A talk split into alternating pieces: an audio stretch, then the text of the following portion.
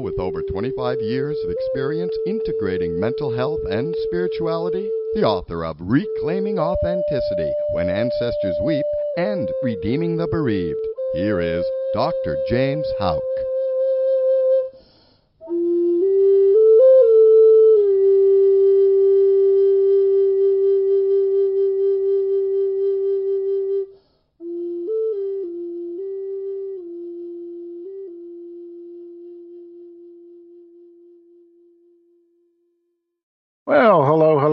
Everybody. Good afternoon, everybody, wherever you are at this time. It could be morning where you are, it could be evening, but uh, wherever and whatever. But welcome to Reclaiming Authenticity, finding one's courage to reclaim that which has always been in you.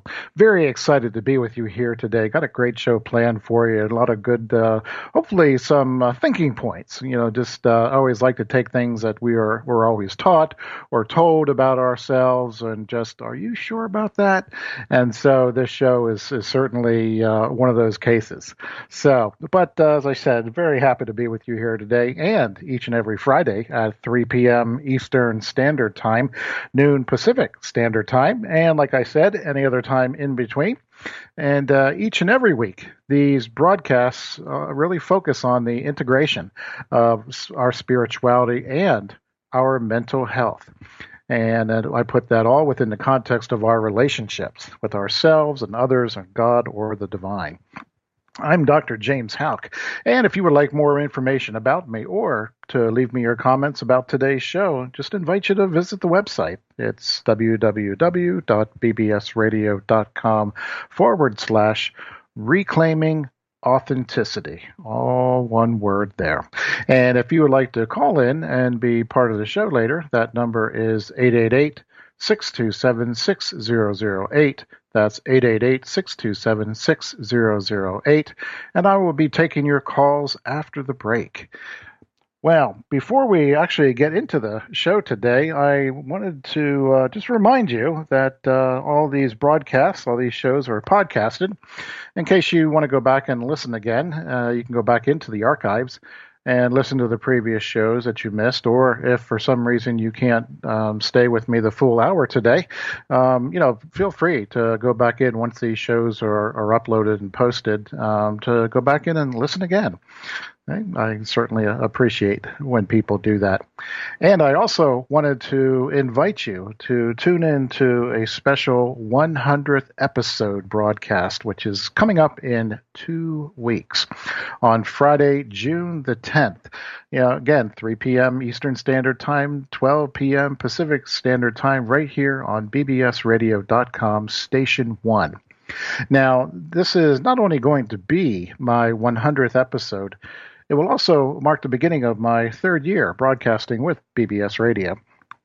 And um, thought about this for a long time, and what I, you know, wanted to make this broadcast extra special is that I thought it would be fun for you, the studio audience, to pick the topic of discussion on the air that day.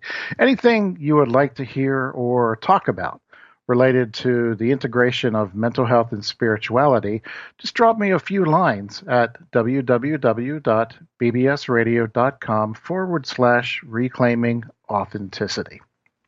Well, at uh, you always know that at the beginning of these broadcasts, I always like to uh, go back and just uh, uh kind of bring new members, new audience members up to speed, um, you know, from where I'm coming from in terms of exactly what is reclaiming authenticity. And uh, you've heard me uh, say before, those who have been listening, you know, to me for a while, that. Um, you know, reclaiming authenticity pretty much comes from uh, just deep seated beliefs uh, in myself uh, that all of us uh, come into this world already equipped and graced with everything that we need for this life in terms of what is our giftedness or what is what are our skills what are our talents and strengths and character traits and so forth the very very best parts of ourself and certainly more than that exactly who we are as souls because you see, it, it, really doesn't matter who we are in terms of where we were born or into what family we were placed. We are always going to be in uh, relationships, you know, because our world is just filled with relationships. And indeed, we are social beings. Um, you know, we are just created for that capacity. And uh, we often live our lives just trying to make sense of our world, whether our world is just within our own family or our neighborhood or, you know, the, uh, the town, the state, the, the, the nation, the world. Uh, just trying to find and make sense of our world. And we try to find our place in the world. And it's also within the context of these relationships that, ironically, we do experience a tremendous amount of pain and suffering. There is that potential for that. And these could be anything from overt acts of betrayal and cruelty uh, that somebody has done to us, or to be honest with ourselves, if we have, you know, committed those acts of betrayal and cruelty or hurt somebody's feelings or, or something. Um, or sometimes we're simply being in the wrong place at the wrong time. Uh, many, many people, including ourselves, bear the scars of physical, psychological, emotional, and spiritual woundedness. But uh, here is the true irony of life. Um, that how we often receive our deepest physical, emotional, psychological, and even spiritual wounds in relationship.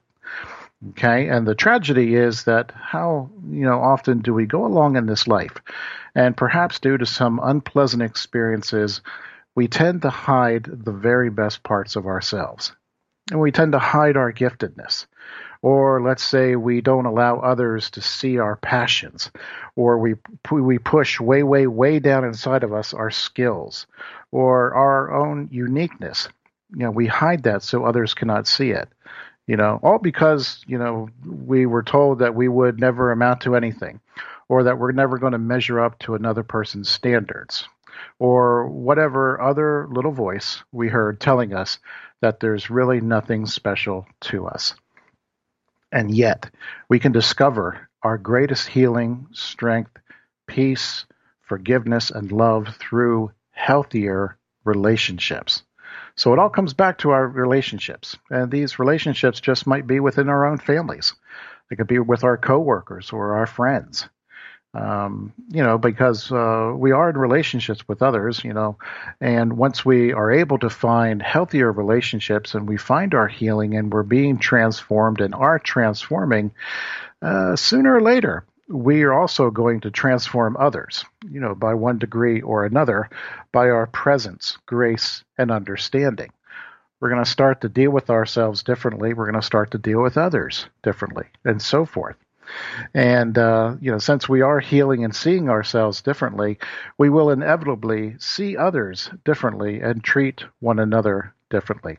But first, forgiveness, kindness, compassion, love, understanding begin with how we treat ourselves.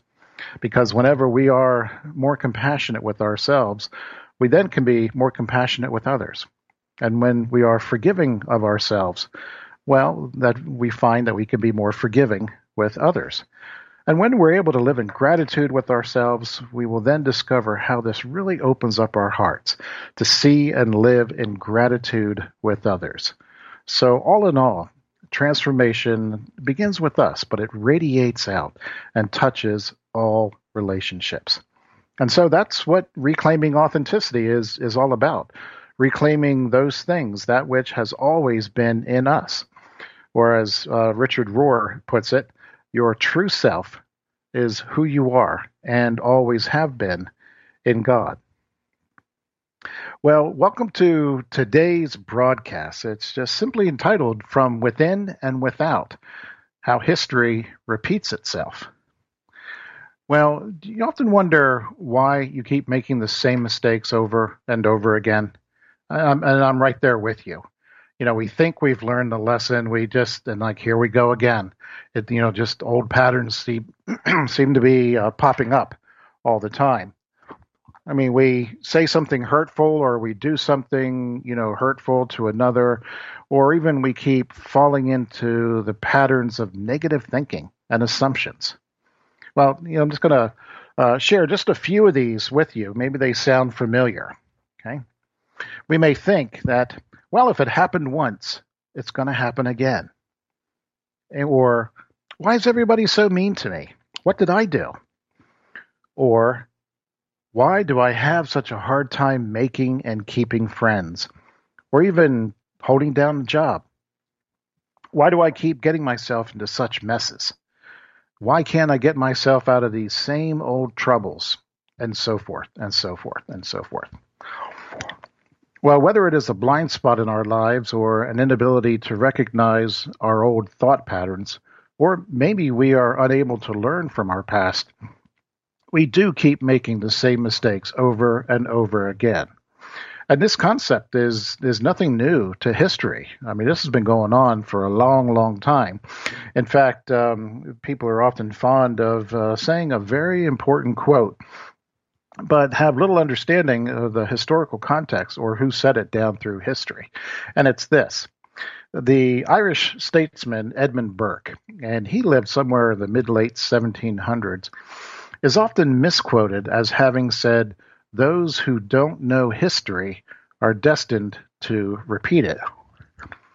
And yet, the Spanish philosopher George Santayana, who lived in the eight, late 1800s, even into the early 1900s, he's credited by saying, Those who cannot remember the past are condemned to repeat it. And the one that I think most people quote today actually comes from the British statesman Winston Churchill, and he used this very same statement in a 1948 speech when he was in the House of Commons. And he says that those that fail to learn from history are doomed to repeat it. Okay. Well, if we sit with that a while, you know, it's just like, okay, we get it. Very powerful lesson right there. But what if we flip this perception around just a bit and just for a moment, just a moment, okay? Consider the notion that perhaps it, history is never the part that really repeats itself. Okay? Because what if every single, let's say, historical moment is distinct from those that have come before? Where, where then is the repetition? You know, where then is the duplication of the same mistakes and patterns and behaviors coming from? You see, maybe it's not history that repeats itself, but rather maybe it's the fact that we keep passing down the old perceptions and patterns that keep getting fitted into those circumstances. You know, uh, if nothing changes, it just might be because our responses and reactions, our expectations or fears or assumptions about familiar events, those things cause us to repeat our mistakes over and over again. And unless we change from the inside, those external realities will continue to manifest our inner reality. And this is typically why certain lessons are repeated over and over and over again until we finally learn those lessons and make the necessary changes. Well, welcome to the law of correspondence. Okay, I'm not sure if you've uh, uh, you know ever heard of the law of correspondence or not, but either one of the uh, 12 basic, or I should say, the 12 universal laws that are out there. And um, depending on who you talk to or what you can want to Google, you know, some say there's as high as 30 universal laws, some say there's only four, some say there's only eight. Well, I'd like to meet somewhere in the middle and just consider, you know, the 12 universal laws. And uh, one of the laws is the law of correspondence. And basically, the law of correspondence states that what happens around us, that well, that's a direct reflection of what is happening within us. You see, in, in other words, your internal sense of who you are determines your external environment. In fact, how you're feeling is also then what you are manifesting. And think of it this way: on a on a grander scale, you know the the patterns that repeat throughout the universe, and on a personal level, our reality is a mirror of what's happening inside us at the moment. So think of it this way: as above, so below, or as within, so without. So, uh, an example of this would be that uh, we all know that there is great turmoil and anger and strife in the world today. I mean, just turn on any news station and it's right there. Well, the law of correspondence would say that this is merely a reflection of what's going on inside of people, what's going inside on in their hearts. And to be quite honest, it doesn't take a rocket science scientist to understand that people have much turmoil inside themselves today.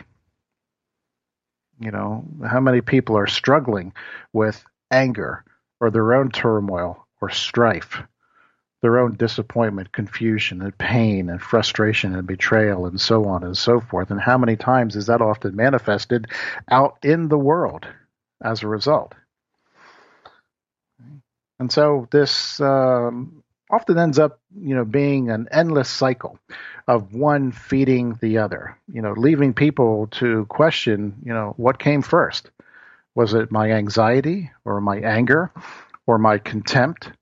Or did the hostilities and crime and violence that we hear about on the news every day, does that come first?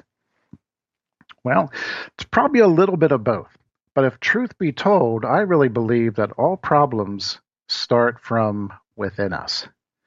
And ironically, we're compelled to look inward for solutions. Because, as I said at the beginning of the show, I strongly believe that we have come into this world with everything that we need for life in terms of our gifts, graces, talents, skills, and so forth. So, if we know where the problem lies, why then do we keep making the same mistakes over and over again and again? Is it all in our heads? Well, that's not a bad place to start. Okay. See, basically, neural pathways in our brain are created whenever uh, we do something right. Okay, but unfortunately, a neural pathway is also created when we do something wrong. And so we basically build up habits this way, both good and bad. Okay, the positive ones and the negative ones. And so, you know, again, some would say that the reason we keep making the same mistakes over and over again is that we slip back in, into like a default mode, into like an, an old familiar existing neural pathway or pathways. And uh, you know, another way to, to, maybe look at these neural pathways is also to you know could be the reason why athletes practice so much. I mean, they're they're not only strengthening and training their bodies to perform, but also you know they are creating positive neural pathways by envisioning themselves accomplishing great things on the field or the mat or the court. Now, if you can see yourself being successful, then you will achieve it. So, again, as above, so below, as within, so without. And I remember uh, reading a story long, long time ago that this is how Mickey Mantle taught himself to hit various curveballs and sliders and breaking balls and so forth. He would literally stand in the batter's box with a bat and he would imagine the pitch coming toward him and he would imagine a fastball and he would swing. Of course the ball wasn't coming so he was swinging and you know he was swinging air. But he would see himself hitting a fastball and then he would see himself hitting a curveball or he would hear uh, see himself hitting a slider or another breaking ball or something. And he was creating those positive neural pathways. Okay? And you know, the same is also true when let's say a baseball player gets into a slump and they, you know, they don't hit or pitch or field well. And that could be very frustrating to not only them, but also to the team and, of course, the manager and, and everybody else. And these players have always like needed to find a way to get out of that slump before personal doubts take over and they have created their own negative neural pathways. So, the best way to get out of a slump is to keep on practicing and keep seeing yourself performing well, and sooner or later, they will actually be doing well and they'll get out of that slump. But um, you know, you watch the games this this season, you're going to hear the announcers. Well, so and so has been hitless in so many games, and they just seem to be in a slump. They don't stay there. They find ways to get out of a slump. And so, what does that mean for you and for me? Well, quite frankly, we need to identify what triggers us. You know, in other words, the, you know, the triggers which make it so easy to slip back into a bad habit. Even though, you know, deep down inside, like, uh, I'm, you know, I told myself I'm never going to do that again. Okay. Well, uh, think back to a time when you helped out another person who was in need. Okay. Remember the good feeling you had afterwards? I mean, even if you spent all day helping others, you know, and you were dead tired, and all you could do is you just came home. I don't even know if you, you know, threw yourself into a hot tub or you just ended up sleeping on the couch or whatever. You're just dead tired. You could still recall feeling good about what you were able to do for other people. And in that way, you already created, or maybe you even reinforced, a positive neural pathway for other times to easily follow that pathway. So think about when you made a recurring mistake or you hurt another person. Uh, you know, whatever you have said or done, you know, did create or reinforce a negative neural pathway in the brain. And we all have met people who are chronically negative about everything in life. Even if something good happens to them, they're going to find a way to complain about something. It's, it's almost as if they are incapable of being happy. Well, that just might be so because consider the negative neural pathways that they have created in their brain over time. Well, you've heard me mention this book before, um, which again happens to be one of my favorites, which is always on my bookshelf, and that is The Four Things That Matter the Most by Ira Byock the four things that matter the most. And in this book, Byock writes about three simple things gratitude, forgiveness, and love. But he does so all by helping people say what they need to say to a dying loved one. And this is a time in which you have so much you want to say to a person, but you don't know where to begin. You just don't know what to say. And so he says if you are kind of stumbling over your words or you know what you want to say but you don't know how to say it or you don't even know what to say he says begin with these four statements. Forgive me. I forgive you. Thank you. And i love you.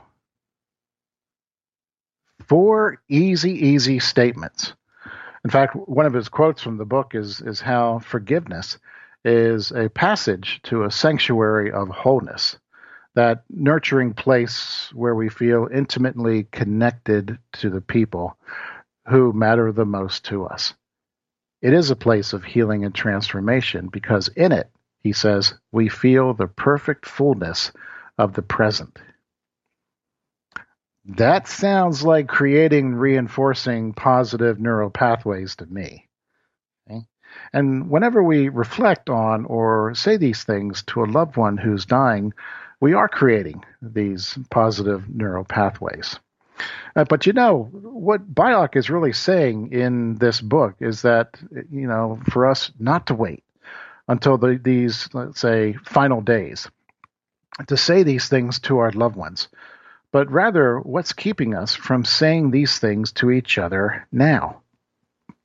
And he comes around and he says, Look, tell the people in your life right now that you love them. Tell the people right now in your life you forgive them. Tell the people right now in your life that you want to be forgiven.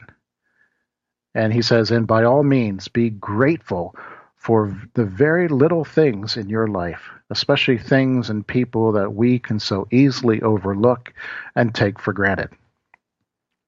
Create the best environment for good habits to thrive in, by creating and reinforcing positive neural pathways in the brain. And, you know, we need to replace or transform, you know, the psychological, emotional, and spiritual energy into life giving energy.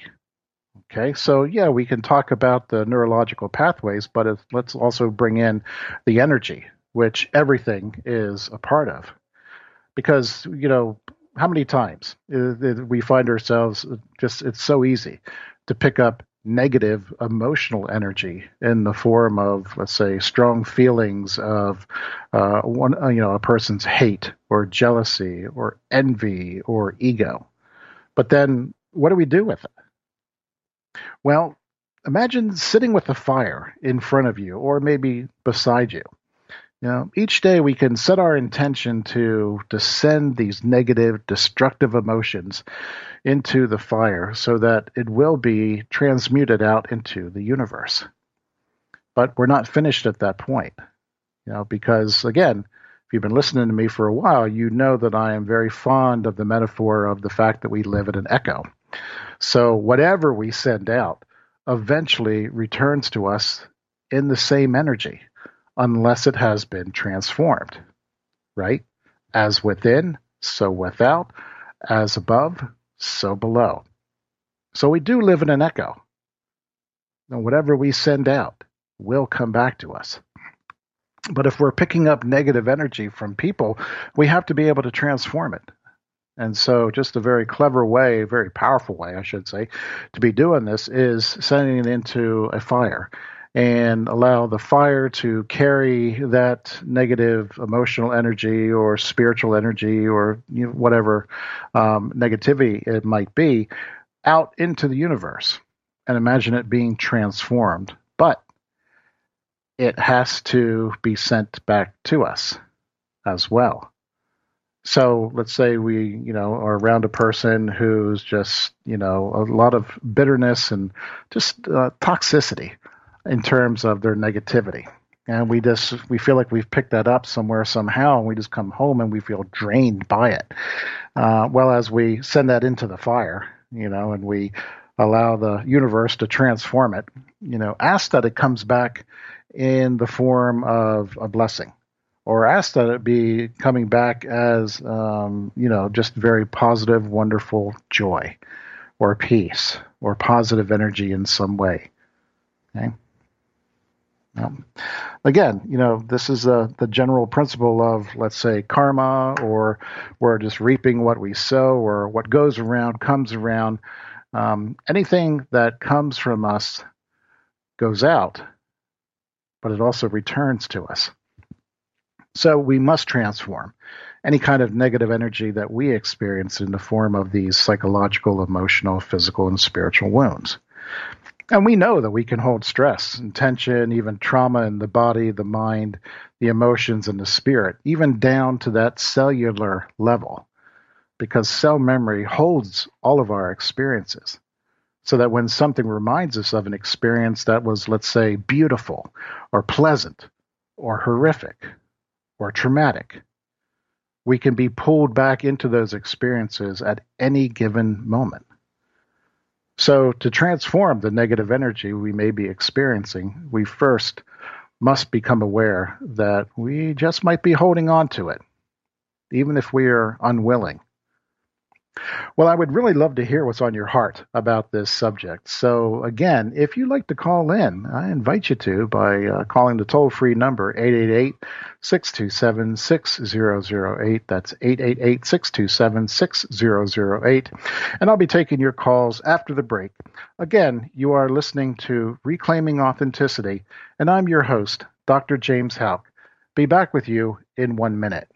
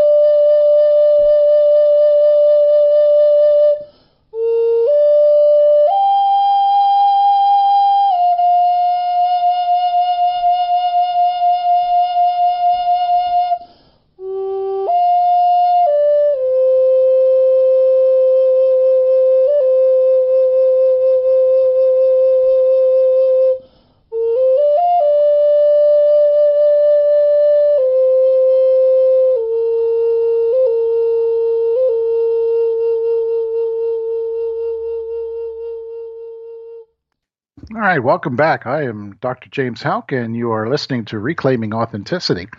As I mentioned earlier in the show, these broadcasts are podcasted now, in case you want to go back and listen again, or if you can't be with me the full hour, I invite you to go back into the archives and listen to the previous shows. Just visit the website, www.bbsradio.com forward slash reclaiming authenticity. And I also just want to remind you again that uh, to tune into a special 100th episode broadcast that's coming up in three weeks on Friday, June the 10th, 3 p.m. Eastern Standard Time, noon Pacific Standard Time, right here on bbsradio.com, Station 1.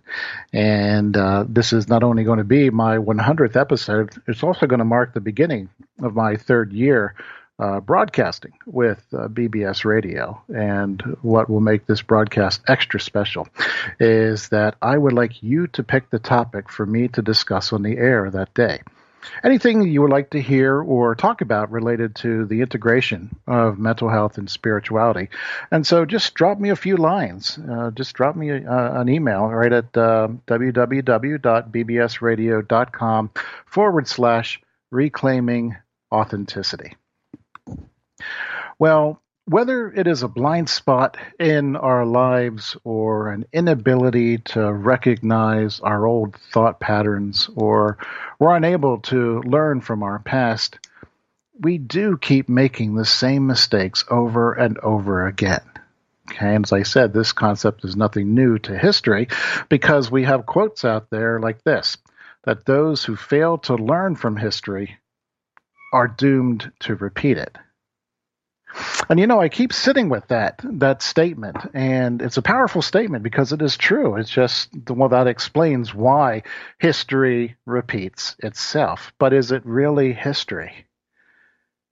Because what if we flip this perception around a bit, and just for a moment consider the notion that perhaps history is never the part that repeats itself.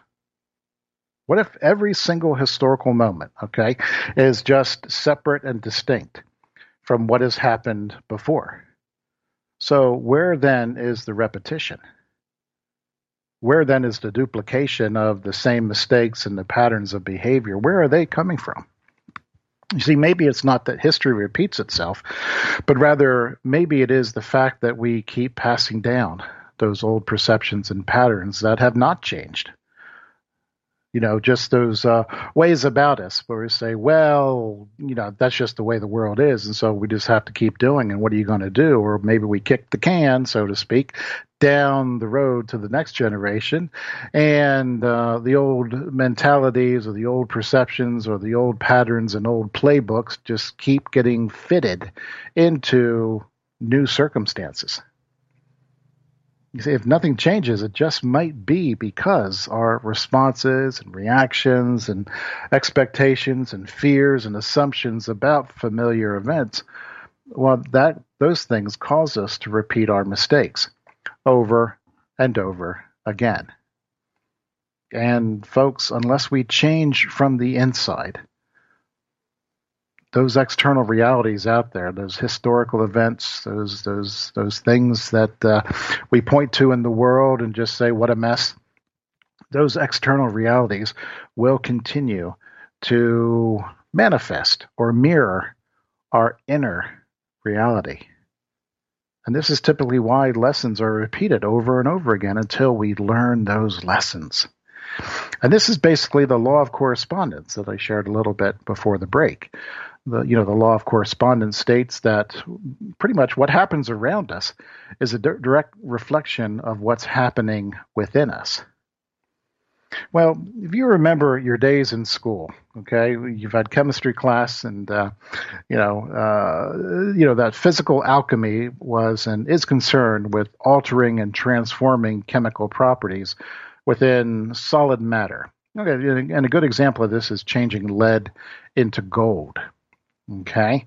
And, but spiritual alchemy is concerned with freeing our, let's say, our vast spiritual self, which is being hindered, you know, in us by those unrefined parts of ourselves. Those things such as our fears or limited personal beliefs or feelings of self-loathing or uh, maladaptive behaviors or cognitive distortions. You see, those are the things that really need to change, to transform within us if we expect the external reality to change. And spiritual alchemy is vastly more multifaceted, it's fluid, it's ongoing. It's it's I always liken it to a continuous purification of our hearts. You know, much in the same way that a you know an ironsmith will turn up the heat beneath a hopper that contains raw mineral or metal. And as the heat is is increased, the dross or impurities come to the surface, only to be skimmed off and making the metal purer than what it was before. Then this process is repeated over and over again and again until the metal reaches its finest purity that it can be. So we too are going through a process of spiritual alchemy of authenticity, shall we say, that is a call and an urging to move into higher dimensions of our authentic selves. Because how often does it feel like the heat is being turned up through, let's say, past and current events throughout the world? And therefore, when going through the process of, let's say, a spiritual awakening, sooner or later, we are confronted with the fact that there seems so much more to ourselves than the reality we are living in and what we have grown accustomed to. But still, we may find ourselves struggling with how we are triggered by certain events in the world, and yet at the same time, you know, we want to have a more intentional progression in our spirituality. We want to find the courage to let go of all the non life giving perceptions and experiences in order to embrace more of our higher dimension, more of our authentic selves. And we just want to have a desire to live exclusively from a heart space that radiates pure light and unconditional love. And ironically, uh, this can be a very unnerving state or place that we find ourselves in, you know, especially, you know, from time to time, especially if we feel like all we have known is starting to crumble and evaporate around us. And we can become so unsure of not only ourselves, but also whether or not, if all that we see is all that there is. I mean, is the external world really reflecting what's going on inside of us? Absolutely. And yet, it's we who can weather those storms. And when we do that, we may also discover that something greater than ourselves is tugging at our soul. You call it a stronger nudge from God or a more intense dimensional energy or even a hunger that resonates deep within by compelling us to go and search and discover the vastness of who we truly are. And as we go on this journey, we may discover that there are things we need to let go of, or things that we ident- you know, need to identify, or things that we need to transform in order to embrace a higher, more you know, intense dimensions. In other words, we can rise above those negative mental, emotional, physical, and spiritual triggers that keep us from experience the fullness of unconditional love in this world. So, what do we do when, let's say, the universe begins to turn up the heat on this purification process? What do we do once we are aware that, uh, okay, this feels like I'm being tested? Feels like I'm being tried. Well, I have a Lakota friend of mine who explained to me one day that uh, when we are tested and tried, let's say by the fire of the universe, he says it's it's God's way to see if we are real. You know, are, are we committed? Are we serious in our intentions to seek God for all the right reasons? And this is why he says the fire of image is so often used in this purification process, because fire is transformative. It changes wood into gas, dust, smoke, and eventually returns to us in the form of rain, snow, and at times ice. So he says once we become aware of this process, he says all we need to do is to surrender to it. Because who do you think those desires in our hearts begin with? Yes, God meets us exactly where we are, but God also wants us to come to higher dimensions of our self awareness. And as a result, God transforms us, moves us beyond, shall we say, lower vibrational thinking. And when this occurs, I always say, fasten that seatbelt and hang on. Because you see, spiritual alchemy is both transforming and transcending.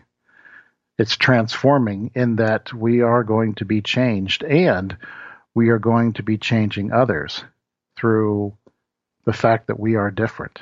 And how we deal with ourselves is going to be a direct relation of how we deal with others. Again, as within, so without. And spiritual alchemy is also transcending.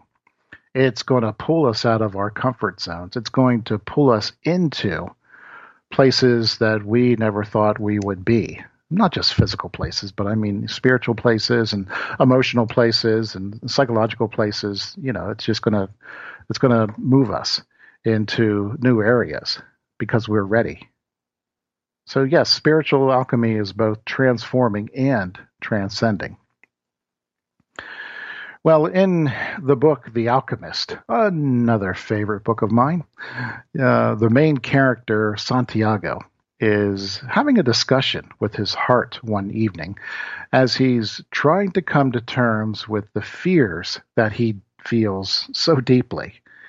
And he not only talks with his heart, but he listens to the heart. And he, he says that I heard my heart say, that people are afraid to pursue their most important dreams because they feel like they don't deserve them or that they will be unable to achieve them. But we, their hearts, become fearful just thinking of loved ones who go away forever or of moments that could have been good but weren't, or of treasures that might have been found but were forever hidden in the sands. Or let's put it another way here. What is it that dies inside a people while they live? There are certainly things that are very precious in us that we cannot afford to let die. Hope, peace, forgiveness, compassion, love, grace, understanding, and so forth. But how often as we are living, we're dying inside and letting those most precious things wither. So, apart from creating and reinforcing the positive neural pathways in order to stop us from making the same mistakes over and over again, how does our DNA actually shift on a cellular level? I mean, we already know that meditation decreases blood pressure and it lowers heart rate. It, it you know lowers respiration helps us sleep more soundly releases a bunch of you know little endorphins you know just coursing through the bloodstream. It releases more oxytocin and uh, just all wonderful neurotransmitters well, interestingly enough, um, you know, the research in the area of near-death experiences have shown to affect people in terms of this emotional, psychological, physical, even a spiritual, shall we say, a benign virus. That they have such a radical shift in their awareness, desires, etc., that they are never the same as a result of coming back, what they have seen, what they have experienced, and so forth. But what is this shift that occurs in us, moving from, let's say, carbon energy to more crystalline energy? You know, it, involves releasing of unneeded energies and replacing them with higher vibrations of love and light. And how we do this is through forgiveness. How we do this is through gratitude. Coming back to Byock's book here. What are the four things that you need to say to the loved ones who are living today? Forgive me. I forgive you. Thank you. I love you. Talk about creating positive neural tr- pathways. It also re- releases just a whole lot of stagnant negative energy and replaces it with the higher vibrations of love and light and understanding. Well, as a society, we already know that cell memory occurs when we hold trauma in the body. You know, it can change our cells, it can change our genes, and and this is what the study of epigenetics is all about. And the studies that uh, came out of the traumatic experiences of World War II, as well as uh, other atrocities, whereby the trauma was Mm, for lack of a better word, stamped on people's DNA and, excuse me, passed along to future generations. And this is where the studies of intergenerational trauma came from, or even complex trauma. and when we shift into this higher consciousness or vibration, you know, that too creates a change in our DNA, and we can break up the trauma that has altered the genes. Same thing is true with our mental health. I mean, you know, there is such a thing as crystallized intelligence, which encompasses everything we have learned and experiences and what we have heard or tasted, emotions we have felt. And all of these experiences are held in this crystallized intelligence, which has been shown to become stronger and resilient over time. And another way in which we can shift into a higher vibrational consciousness is also listening to the wisdom of those who have gone before us or those who have experienced much in this life. Because within those experiences come very precious wisdom teachings that we need to integrate into our lives. But even within something so strong as our crystallized intelligence, there are unhealthy patterns of behaviors and distorted perspectives that need to be dissolved and released as well. I mean, you're never too old to experience a radical shift in your vibrational awareness of your true vast self. And these vibrational shifts certainly show themselves in and through relationships. You know, more people become, you know, more loving, uh, more patient, more forgiving with ourselves and with others. And as we are uh, ascending in our awareness, shall we say, it also affects us physically. But whenever we look to taking care of the, the physical needs of another, it always has a spiritual effect or awakening in the other person on some level. In other words, the soul is touched. True, too. And as we begin this process of higher dimensional relationship with God, we are going to be reminded of all the negative psychological, emotional, and spiritual patterns within our relationships that keep us stuck in the past. It's going to keep us from making the same mistakes. Uh, you know, or I should say, it's going to allow us to make those same mistakes over and over and over again. And yet it's a daily surrender, or shall we say, say yes to being led by our soul's desires that keep us connected with God and the universe. So we let go of the former in order to take on more life giving by changing the energy of those things. Again, as within, so without. We let go more easily because we're no longer controlled by fear compelled out of everlasting love and grace. Well, I've shared with you the metaphor of the fire of transformation. And as we sit with ourselves and negative thoughts or emotions, uh, as those things come up to our awareness, we can send that energy into the fire and um, you know we can ask for the negative energy to be transformed into gifts that honor and sustain the mental emotional physical and spiritual body and heighten our awareness and vibration of our higher selves. And in doing so, over time, we discover that um, you know we no longer wish to find peace or find grace or show me the love, but rather we are the ones who are the peace, grace, and love. And we will give off that powerful vibration, that, that sense of beingness that generates powerful energy field or a vibrant aura. Others can tell this about us even before we speak. We know we no longer have to worry about what we're going to say in any given situation. We can simply be and we find ourselves being fully present with ourselves and others, as well as you know begin to experience God in the most unlikely places through the most unlikely people, which is actually where God has been found all along. Well, we can certainly grow in our understanding of who we are, and we can experience the presence of God each day but just how we connect with God. How do we maintain that? Well, I've shared with you more than one occasion about just how much a special place that India is for me. It's uh, actually not a place I consider, it's rather a state of being, it's a state of awareness. Um, you know, we often hear people talk about angels, and sometimes um, you know, people might say, well, they've, you know, well, if you saw something out of the ordinary, you were having an audible or visual or tactile hallucination. And uh, science and spiritualities have always parted ways for the longest time with, with intergenerational trauma. And yet, we can hear the cries of our ancestors and others who are stuck in that negative energy and mindset of the past.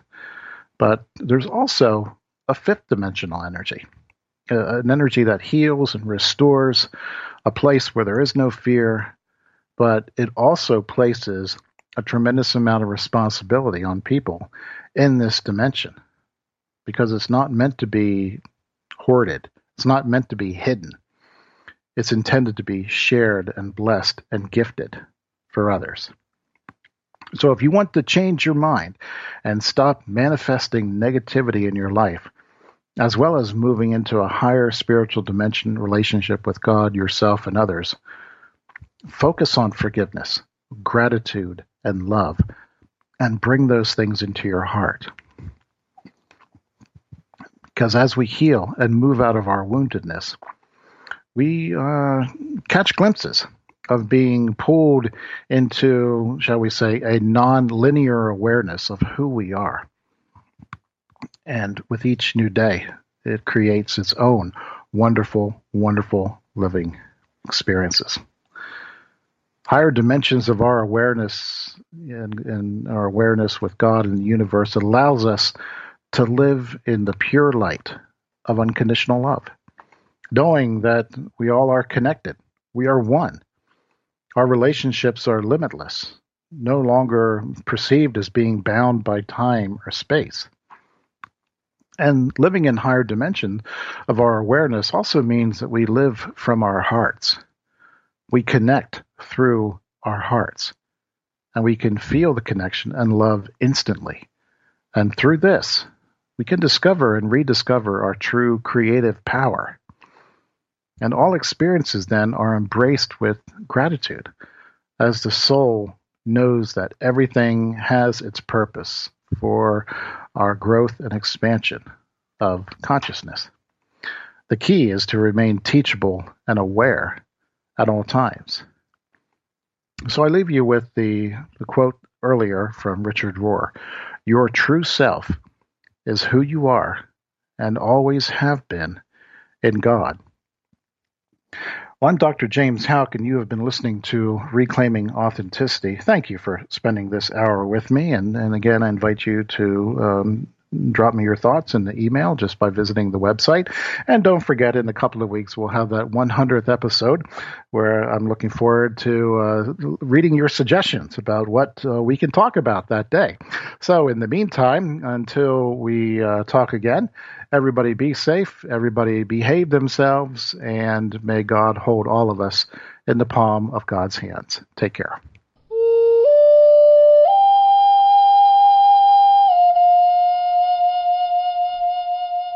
For an answer, or just to leave a thousand comments, or prodding to buy a book by Dr. Houck. It's all there. Just wander on over to reclaimingauthenticity.com and click around. And we'll see you next Friday at noon Pacific Time on BBS Radio TV.